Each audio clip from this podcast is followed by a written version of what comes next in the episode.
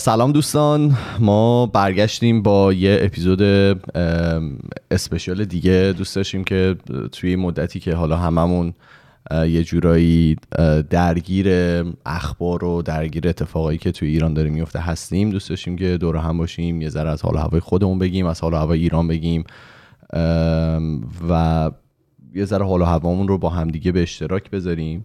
من فقط قبل از این که در واقع اپیزود رو شروع بکنیم یه توضیحی در مورد اینستاگراممون بدم. ما به خاطر پست و استوریایی که گذاشتیم در مورد تظاهرات و در واقع اتفاقاتی که تو ایران داره میفته، اینستاگرام ما ریپورت شد و از دسترس خارج شده و هنوزم نتونستیم برش گردونیم. فعالیتمون بیشتر الان روی توییتره. اگر که اپیزودی بیاد روی توییتر اعلام میکنیم و بیشتر داریم حرفامون رو اونجا میزنیم. به غیر از این دیگه حرفی نمیمونه. من میکروفون رو فکر میدم به کارون یه مطلبی آماده کرده و بعد هم ما در مورد در حال هوای خودمون صحبت میکنیم. آره مرسی ایمان. حالا قبلش هم داشتیم با بچه‌ها میگفتیم انقدر این اپیزودی که قرار امروز بریم فرق داره مدلش با صحبتایی که قبلا کردیم، برای خودمون هم یه ذره عجیب غریبه، ولی خب چاره‌ای نیست. دوست نداشتیم تو این شرایط باشیم ولی ما رو تو این شرایط قرار دادن. این هم دیگه این مدت ما خودمون هم دوست داشتیم که بیایم صحبت کنیم، حالا به دلایل مختلف نمیشد ولی الان تصمیم گرفتیم که این کار رو انجام بدیم. همین دیگه. بریم. بفرمایید. اگه حدود یک ماه پیش که خبر درگذشت ژینا پخش شد، تعطیلی بین سیزن ما نبود، قطعا طبق روال گذشته یه اپیزود شرح درد تو سینه می رفتیم، مثل اون اپیزودی که راجع به هواپیما رفتیم و بعدش هم آب خوزستان. اما این سری هممون می دونستیم که فرق داره. این درد توی سینه‌مون قرار نبود در حد درد بمونه، متحدمون کرده. ما هم نسلیای ما یکم پس و پیش و کم و زیاد 88 رو از نزدیک دیدیم که چطور تظاهرات میلیونی که خواستار احقاق حقوق حقه بود سرکوب شد به خشن‌ترین شکل ممکن و خیلی زود از رأی منو پس بده و الله اکبر 9 شب رسید به مرگ بر دیکتاتور. دیدیم که مکر دی 96 که با ظاهر نبه گرانی و باطن تضعیف دولت روحانی که سران نظام تصور داشتن، باور به بنفش همتراز باور به سبزه شروع شد و خیلی زود مردم نشون دادن که خیرالماکرین هستن. نه این بنفش اون سبزه و نه اون سبز اساساً خریداری داره دیگه. آبان 98 اما انگار گل سرسبد جنایت‌های معاصر رژیم بود. تا اون موقع اینترنت رو به طور کامل قطع کردن که بتونن تظاهرات اعتراضی به گرونی بنزین رو با شفقت و مدیریت مثال زدنی خودشون با کشتن 1500 نفر سرکوب کنن. دیگه نای حرف زدن نداشتیم. اخبار آبان و 1500 نفر کشته نفس هممون رو گرفته بود. دیگه دی 98 که هواپیما رو زدن، از شدت گیجی دوست داشتیم تا ابد تو مرحله انکار بمونیم. دوست داشتیم دروغ اون 3 روز رو باور کنیم. مگه میشه حکومتی که شرح فتوحات علمی و تکنولوژیش تو تلویزیون خودش گوش آدمو کر میکنه، فرق هواپیمای مسافری و موشک جنگی رو ندونه؟ اون غم نامأنوس کل وجودمون رو گرفت. درست میگفتن. انتقام سخت گرفتن از دشمن اصلیشون، از مردم کشوری که سالهاست غصب کردن. دیگه بعدش هیچی مثل قبل نشد. نفهمیدیم چطور از خفقان آبان 98 و درد نامأنوس دی همون سال رسیدیم به کرونا و بحران آب خوزستان و فاجعه افغانستان. آتش زیر خاکستر، باد بکاری طوفان درو میکنی، جامعه آبستن حوادثه. همه اینا عبارت‌هایی هستند که برای توصیف ایران حوالی پخش خبر ژینا به کار برده شد. وقتی خبر منتشر شد، درد جفای این 44 سال که از 88 به بعد رو نسل‌های ما زندگی کرده بود و قبلش رو از نسل‌های قبلی شنیده بود، متحدترین ایران معاصر رو با شعار زن زندگی آزادی کنار هم جمع کرد. سه مفهومی که حکومت سالها سعی در سرکوب و بازتعریفشون داشت. یادم دبیرستان داشتم با سرویس برمیگشتم. بهار بود، پنجره باز بود، یه باد خنکی هم میخورد تو صورتم. کلمم داغ زندگی نامه چکوارا بود. داشتم به این فکر میکردم فردای انقلاب که حجاب اجباری نیست، مشکلی برای امنیت خانم‌ها پیش میاد؟ چند سال آموزش و فرهنگ سازی نیازه که عادت آزار و اذیت و متلک انداختن از جامعه دور بشه. تمام اون دست دغدغه ها با دیدن قشنگی تظاهرات ایران رنگ باخت. یادمون رفته بود چقدر انسانی و به خودی خود انسانهای دیگر رو دوست داریم. نشونیش هم اشکاییه که با دیدن اون ویدیوی بغل مجانی کرمانشاه یا اونی که مشتشو میزد به مشت بقیه و باز میشد توش گل و شکلات و پول بود، یا آهنگ برای شروین یا گریه حامد اسماعیلیون ریختیم. انسان به خودی خود پست نیست. از دیدن آزادی انسانهای دیگه مسرور میشه. اون ایدئولوژیه که جایگاه انسان رو اونقدر تنزل میده که باور کنه با دیدن انسان دیگه منقلب میشه و کنترلی هم روش نیست. نشونیش هم فیلم تعرض مزدورا تو خیابون به خانوما یا کشتن بچه مدرسه ای هست. ای کاش دشمن قابل احترام ما بودید. رقابت قابل احترام رو از ورزش میتونیم یاد بگیریم. اخیراً 2 نفر اول مسابقه فرمول 1 که برای قهرمانی اون ریس تلاش می‌کردن، سر یه پیچ رقابت تنگاتنگی با هم داشتن.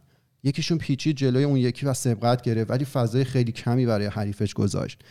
حریفی که اگه مهارت نداشت قطعاً تصادف می‌شد. گزارشگر گفت این کار رو کرد چون به حریفش و مهارت‌هاش باور داشت. دشمن قابل اعتماد ما نیستین. اعتباری به هیچ حرکتتون نیست. تو خیابون با پیر و جوان اونطوری وحشیانه برخورد میکنی. به هر دغل‌بازی چنگ میندازین. پشت پرده معلوم نیست چی کار میکنی. اگه نظام سیاسی یک کشور رو یه چرخ بزرگ در نظر بگیریم، این چرخ باید قابلیت این رو داشته باشه که آزادانه به چپ و راست حرکت کنه تا طرز تفکری که با اقبال عمومی مردم مواجهه بالای چرخ قرار بگیره. سوسیالیست‌ها، میانه‌روها یا محافظه‌کارها باید بتونن بالای چرخ باشن اگه خواست اکثریت اینو میخواد. اما اگه ایدئولوژی این چرخ رو قل و زنجیر کرد به زمین که فقط یه طرز تفکر بالای چرخ قرار بگیره، چرخه نامتناهی فقر و فلاکت به وجود میاد. اساساً شایسته‌ها مجالی برای رسیدن به بالای چرخ پیدا نمی‌کنن و ناکسان بالا نشین میشن.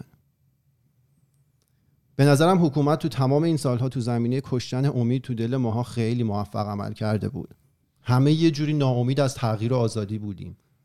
ولی مثل خیلی پدیده‌های دیگه که تو طبیعت به صورت تصادفی اتفاق میفته، جرقه این اتحاد هم جایی زده شد که کسی انتظارش رو نداشت.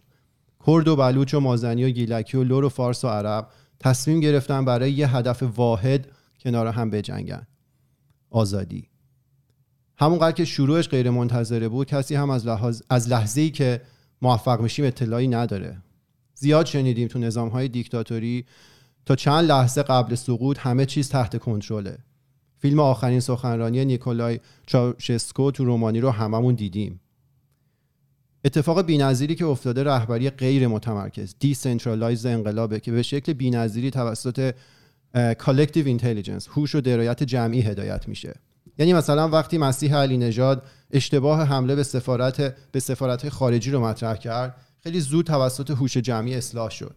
وقتی داستان شریف پیش اومد، با اینکه لزوما تک تک ما کوی دانشگاه 78 رو به یاد نداشتیم یا شاید اصلا وجود خارجی نداشتیم اون موقع، هوش جمعی خیلی سریع فعال شد و با شلوغ کردن اطراف دانشگاه جلوی جنایات بزرگتر رو گرفت. تک تک ما توی این مدیریت جمعی دخیلیم. تک تک ما نقش مثبت داریم. نقشمون رو میتونیم از واکنش دشمنمون نسبت به حرکاتمون بسنجیم. این همه هشتگ اشتباه یا خبر فیک تو توییتر برای چیه؟ چون توییتامون تاثیر داره. این همه پیج رو برای چی بستن؟ چون پست و استوریامون تاثیر داره. فوتبالیست و هنرمند رو برای چی تهدید میکنن؟ چون رفتارشون تاثیر داره. نیازی به شرح تاثیر عزیزان کشته شده زندانی و توی خیابون نیست. قطعا حامد اسماعیلیون یادمون داد ما که ایران نیستیم نباید راجبه به ایران و اینکه آدمای اونجا چی کار میتونن انجام بدن نظر بدیم. اونا خودشون به بهترین شکل میدونن. ما که اینوری میتونیم پست و استوری و توییت بزنیم، با نماینده های مجلسمون مکاتبه کنیم و آگاهشون کنیم که موضع بگیرن، تو تجمع‌ها شرکت کنیم، اگه میتونیم کمک مالی کنیم به افرادی که توی ایران نیاز دارن. هیچ کدوم اینا رو نمیتونیم بکنیم. سعی کنیم با حرفامون دل دوست و آشنا داخل و خارج ایران رو گرم و آروم کنیم. تک تک ما با هر سطح توانایی توی این روند غیر متمرکز هوش جمعی نقش داریم. تاکید میکنم که نقش داریم. این سری واقعا فرق میکنه. من یه چیزی بگم، فقط توی گفتهات گفتی که مسیح انرژی گفته بود که این سفارت‌های خارجی بگیرین، این سفارت‌های ایرانیه خارج از کشور. آره منظورم سفارتی که تو خارج از کشور بودن. آره ببین این که حالا این دفعه واقعا فرق داره.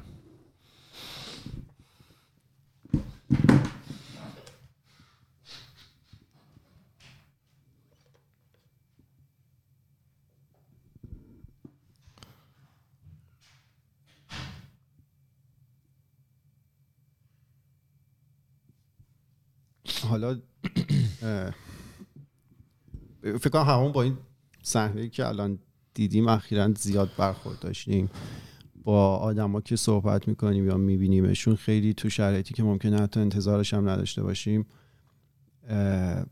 به هم میریزن، اشک میریزن. هممون این کارو کردیم، تو دوست و اطرافیامون دیدیم. شرایط نامانوسیه، شرایطیه که قبلا توش نبودیم. درد مشترک هممونه، فشار روی هممونه، ولی قرار نیست مرثیه بخونیم. داشتم با یکی چند وقت پیش صحبت میکردم، به نظر من این بهترین زمان ایرانی بودن توی 44 سال گذشته است. این امیدوارانه ترین حالتیه که ما توی 44 سال گذشته زندگی کردیم و این امید قطعا نتیجه میده. شرایط اینجوری نمیمونه. آره دقیقا همینطوره. این اینی که میگی و من اولین تجربه‌ام اون اولین شنبه‌ای بود که همه ایرانیای ونکوور هماهنگ شده بود که جمع بشن توی حالا اون صحنه آرت گالری ونکوور. اولین گرد همایی بود بعد همه این داستان و همه اخباری که ماهایی که خارج بودیم داشتیم دنبال میکردیم. من خودم اینطوری بودم که تا به اون حیات رسیدم، اون جمعیت رو دیدم، هم تو مسیرم که داشتیم میمدیم هر تیپ آدمی رو داشتم میدیدم که داشت میمد یا اونجا بودن، پلاکارت دستشون بود اینا. ناخودآگاه عجیب غریب به هم ریختم، مثلا زده بودم زیر گریه، گریه‌ام بند نمیومد از این که میدیدم ما چجوری داریم از ته دل فریاد میزنیم، داریم شعار میدیم و هممون یه چیزو میخواستیم. همه پر خشم بودن، همه پر ترس بودن، نگرانی بودن، خیلی حسای مختلفی و اونجا داشتیم میدیدیم و داشتم میدیدم و حس میکردم و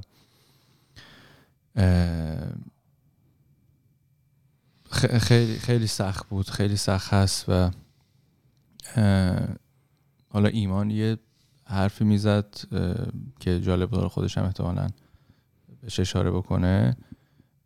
میگفتش وقتی توی ایران باشی و این روزا و این شبا رو دست اول تجربه بکنی خیلی فرق داره.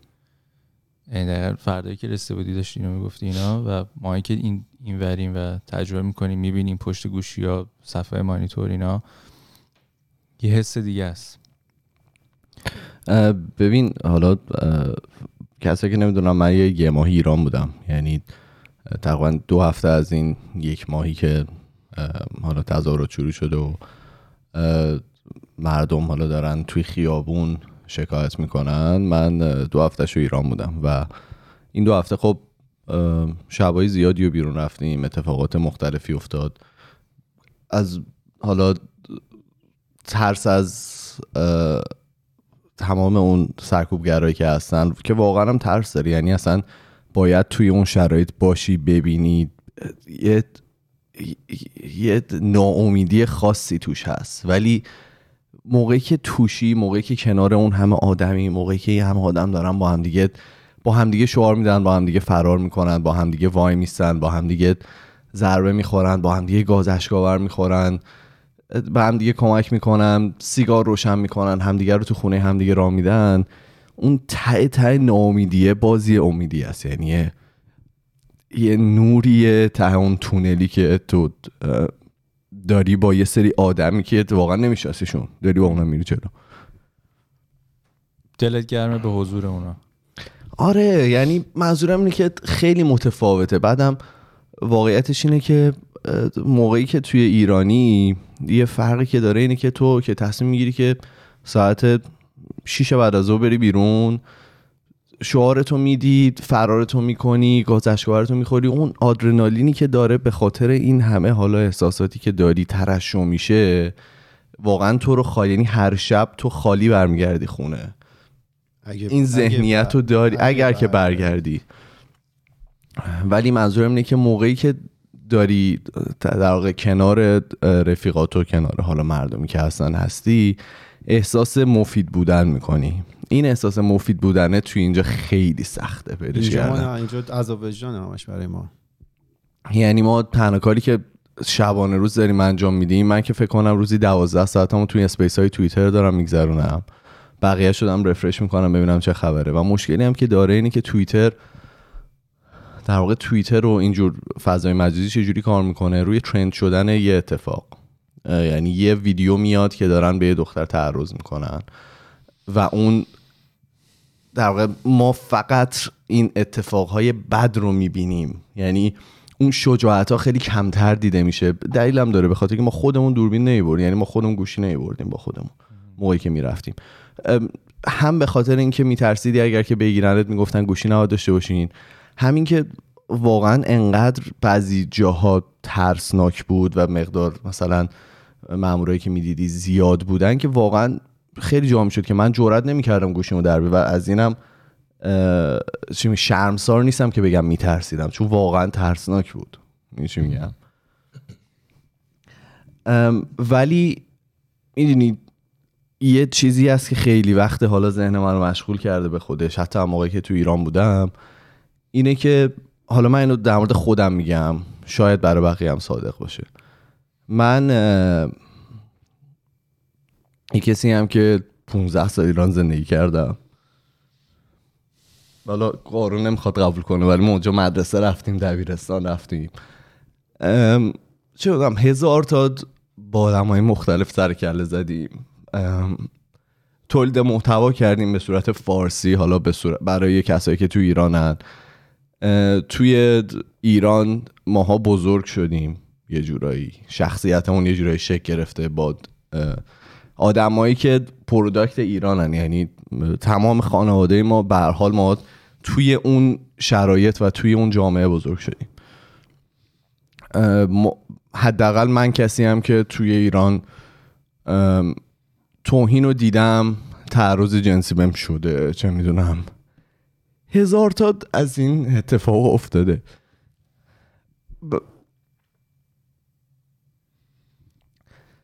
ولی نکته باحالش اینه که همه کسایی که الان توی ایران هستن و دارن با هم دیگه همصدان، خیلی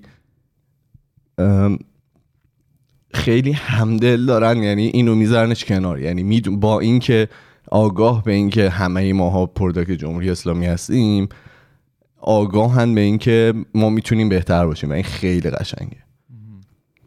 همین چی میگم، اینو خیلی کمتر آدما میتونن درکش بکنن، اینه که خیلی یعنی تا واقعا توش نباشی، از بیرون بهش نگاه نکنی و در واقع سالهایی توی ایران زندگی نکرده باشی، شاید واقعا سخت باشه بدیدنش. ولی واقعا کسایی که توی ایرانن با تمام این در واقع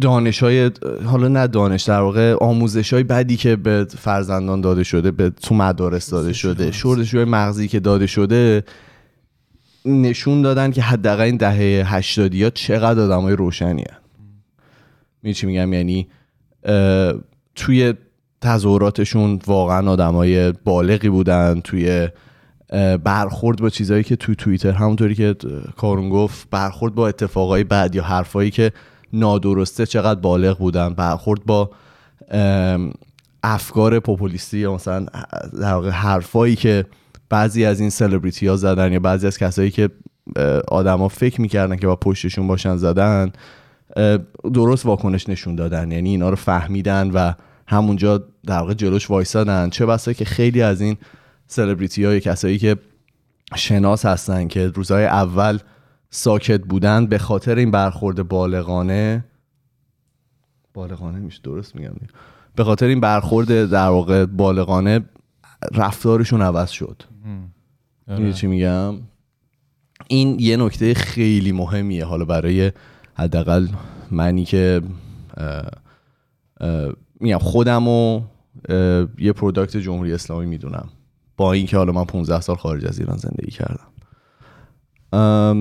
و دمشون گرم دیگه. یعنی واقعا کسایی که روزانه توی این تظاهرات ها هستن، توی این واقع انقلابی که راه افتاده حضور دارن، نمیترسن، اگرم میترسن حاضرن که در واقع صدمه ببینن، ولی اون افکاری که دارن و اون باوری که دارن پیروز بشه و این برای من خیلی قابل احترامه.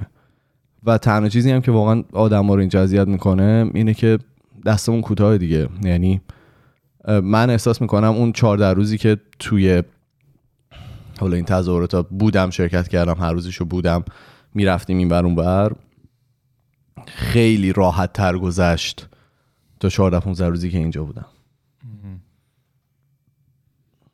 و اگر مشکلات حالا شخصی خودم هم نبود، مطمئناً دوست داشتم که بیشتر بمونم. یعنی یکی از دفعاتی بود که من شاید بعدم نمی اومد به میگفتن آقا تو ممنوع خروجی، برگرد خونه امروز. مهرت کار نمیده. آره حالا نیومدیم که مقایسه کنیم اینجا رو با اونجا. داستان اینه که همه ماهایی که اینجاییم حس بدی داریم از اینکه اینجاییم، نه اینکه ما ایران بودیم نقشه به پررنگ‌تری میتونستیم داشته باشیم، ولی اینکه توی ذهنمون مقایسه میکنیم خطری که آدمای تو ایران به جون میخرن با کاری که ما اینجا میکنیم، این حس عذاب وجدان به ما میده. ولی الان شاید فکر کردن به این چیزا کمکی به هیچ کسی نکنه. واقعیت اینه که همه ماها اعضای یک در واقع یه بدنه‌ای که راه افتاده و این جلوی رژیم سرکوبگر وایستاده، همه ماها اعضای اون بدنه هستیم، چه خارج چه داخل. هر کدوم ماها میتونیم نقش داشته باشیم، حتی اگه فکر کنیم که من اینجا چی کار میتونم بکنم. میگم ما از واکنش دشمنمون میتونیم ببینیم که چی کار میتونیم بکنیم. اگه کارهای حالا مجازی که ما میتونیم از خارج از ایران انجام بدیم تاثیر نداشت، اون همه هشتگ دروغ را نمینداختن که هشتگ بحث امینی رو از هشتگ‌های زشت خارج کنن. این تجمعی که خارج از ایران انجام میشه که تا همین چند ساعت دیگه توی ونکوور، یه چند ساعت پیش توی برلین بود، اینا به شدت روی اذهان عمومی خارج از کشور تاثیر داره. من نمیدونم واقعا حالا این اپیزود رو چند درصد آدمایی که تو ایرانن میتونن بشنون. امیدوارم که اینجوری باشه، ولی بدونید که هم دل ما هر روز و هر لحظه با کشورمونه، با آدمای کشورمونه. ولی هیچ کدوممون فکر نکنیم که کاری که میتونیم انجام بدیم و تا الان انجام دادیم بی تاثیره. اگه بی تاثیر بود به اینجا نمیکشید. این امیدوارانه ترین حالت ایرانی بودن ماست توی 4 دهه گذشته و این سری فرق میکنه دیگه. یه نکته بگم تو ادامه حرفایی که کارون زد اول اپیزود. تو این چند روزه چند هفته از ایران، خب با ایران خیلی سخت در ارتباطیم و اینا، شده که مثلا یکی به من بگی که احساس حالا شرمندگی میکنه تو خود ایرانه، به خاطر حالا دلایلی هم که ایمان گفت. به هر حال ترسناکه وقتی که شاید حالا یه گروهی هم بشید، یه گروه دوستی داشته باشید، ولی انقدر شاید بعضی موقع بعضی محله‌ها امنیتی زیاده. خب آقا مثلا فوقش بتونی تو ماشین شاید یه دوری بزنی که مثلا یه شلوغی ترافیکی ایجاد کنی. در حال ایشون یه حالت شرمندگی بود، گفت که مثلا ما که کاری نمی‌کنیم، ما ناراحت بود و اینا، که حالا من دلدارش می‌دادم، گفتم خود این خیلی کاره به نظر من. و تو ادامه چیزی که حالا خودم هم دوباره تو داخل توی دیدم هم تو خارج ایران، یه صدای ناامید منفیه که به نظرم هرچی بهش فکر کردم دلیلی برایش پیدا نکردم که چرا هست، و اونم هر چقدر نسل‌ها عقب‌تر میریم بیشتر تو اون نسل‌های حالا کسایی که تو دهه حالا 40، 30 یا حتی 50 به دنیا آمدن، شاید خیلی هاشون افرادی هستن که ناراضی هستن، یعنی اینجوری نیست که همراستای اون رژیم دارن این کارو میکنن، ولی یه ناامیدی شاید باشون حرف بزنن بگن نه این سری هم مثل اون چه. و من هر چقدر بهش فکر میکنم نمیتونم بفهمم که این شخص که حالا سن پدر منه، نمیدونم یا پدر بزرگ منه، هرچی، چه دلیلی داره که این فاز منفی، این ناامیدی رو میدونی. فقط شاید تنها دلیلش این باشه که شاید یه روز بگه من گفتم مثلا چیزی نمیشه، این چیزی که تو ذهن من بود. و با اون شخصی که صحبت می‌کردم که داشت به من میگفت که من ناراحتم، نمیتونم مثلا کانتریبیوشن تو خیابونی داشته باشم فیزیکی و اینا، من بهش گفتم ببین یه همچین تفکراتی هنوز هست، همسایه من، پدر من، پدر بزرگ من شاید داشته باشه یه ناامیدی های اینجوری. شاید تو روز شاید بتونی با 5 نفر با 3 نفر اینها باشون صحبت کنی، این داستان از کجا میاد، بهشون بگی آقا حالا خیلی راحت شما میتونید این ناامیدی رو ندین لااقل به نسل‌های دیگه، اگه حتی باورش هم دارین تو خودتون نگه دارین و دیگه بس دیگه. این من چی بگم، من حرفی که میزنم حرف خودم نیست، حرفایی که یه خانومی به نام مهتاب توی یه نزدین اسپیس داشت میزد، بهش میگفت خانم خودش، طبق گفته خودش میگفت من یه خانم محسنی هستم، حالا با ادبیات دیگه. حرفی که میزد من اینو به صورت مستقیم تجربه کردم، یعنی من موقعی که ایران بودم خب معاونام خیلی نگران، هی به من میگفتن زودتر برگرد بلیطتو عوض کن، من بلیطم عوض کردم ولی انداختم عقب‌تر، یعنی زودتر نیومدم و همیشه نگران بودن، میگفتن نرو بیرون، بری بیرون، اگه بگیرنت ما چیکار کنیم، اگه بلایی سرت بیاد ما چیکار کنیم. ببین من موقعی که تو ایران بودم واقعا اینو درک نمی‌کردم تا واقعا حرفای این خانم رو شنیدم. چیزی که این خانم میگفت این بود که اون کسایی که از یه نسل قبلتر ما هستن، اول این که تو به هر حال فرزند اونایی، یعنی اونا حق دارن که نگران باشن. میگم یعنی ما نمیتونیم بگیم که او شما حق نداری نگران باشی، نباید نگران باشی، ما این حق رو نمیتونیم از اونا بگیریم. اون طرف حق داره که نگران باشه، اون طرف حق داره که بترسه، به خاطر اینکه از من و تو خیلی بیشتر از این در واقع اعتراضات رو دیده و هر دفعه سرکوب شده. میگم یعنی اونا شاید 5 بار بیشتر از ما دیدن، شاید پدر ما که اصلا توی انقلاب بودن شاید یه ذهنیت اینه که ما اون کاری کردیم اینطوری شد، نکنه بدتر بشه. میگم این ترسه. کارون حرف قشنگی زد، یه چیزی که جمهوری اسلامی خیلی قشنگ توی مدت انجام داده اون کاشتن بذر ناامیدی است که ماها شاید خیلی تلاش کردیم، خیلی از جوونا، خیلی از آدمایی که صاحب نظر بودن از بین رفتن به خاطر این اتفاقاتی که به خاطر اون اعتراضاتی که تا الان انجام شده و به جایی نرسید، یعنی به انقلاب منتهی نشد و به تغییر رژیم منتهی نشد. من این رو درک میکنم که مادر من میتونه نگران باشه، مادر من میتونه ناراحت باشه و اینکه بترسه از اینکه حالا فرزندش، به قول مامانم که میگه مثلا 30 سال پاد زحمت نکشیدم که بری بمیری. خب از اونورم من اون دهه 80 رو میفهمم که میگن که خونه من از خونه بقیه رنگین تر نیست، اگر که بقیه همسنای من دارن میرن گلوله میخورن، گاز اشکاور میخورن، باتوم میخورن توی طول روز، همون قدری که اونا ناراحتن منم ناراحتم. و حالا اینو توی با بودن توی این اسپیس ها من بیشتر یاد گرفتم، با شنیدن حرفای کسایی که واقعا صاحب نظرن، اینه که انقلاب، هر انقلابی یه پروسه‌ای داره، یعنی یه راهیه که آدما توی جاهای مختلف به این راه میپیوندن. حالا یه سری اقشاری هستن که مثلا دانشجوان و اینا که شاید به قول خارجی ها ارلی اداپتر باشن، سریعتر بهش بپیوندن، شاید کسایی باشن که خیلی ناامیدی بیشتری دیدن و باید به اونا ما فرصت بدیم که بیان و عضوی از این در واقع جنبشی که راه افتاده باشن، خیزشی که راه افتاده، حالا هر چیزی که اسمشو میخوام بذارم.